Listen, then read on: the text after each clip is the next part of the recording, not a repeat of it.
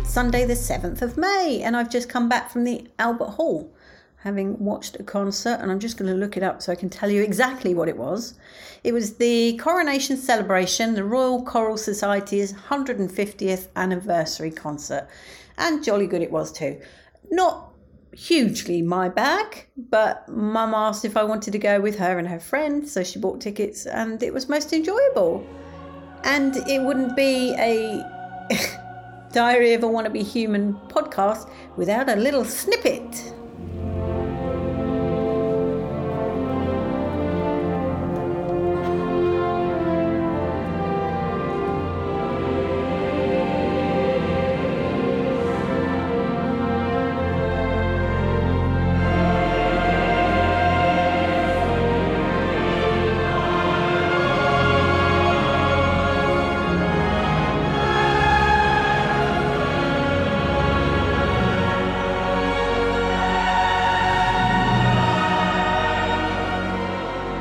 That was the final song, well, actually, the penultimate song, because there was an encore, although the encore was printed in the programme, so I think it was pretty planned. But that was the final song, I was glad, and they invited everybody to sing along.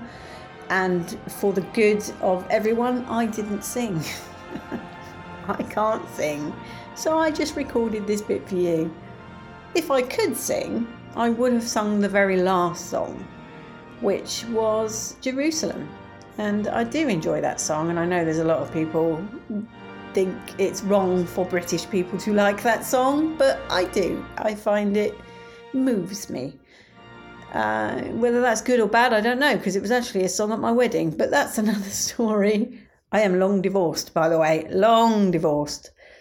But I still enjoyed the song. And actually, I'm not going to play a bit of that one because I'm going to play this podcast out with that one.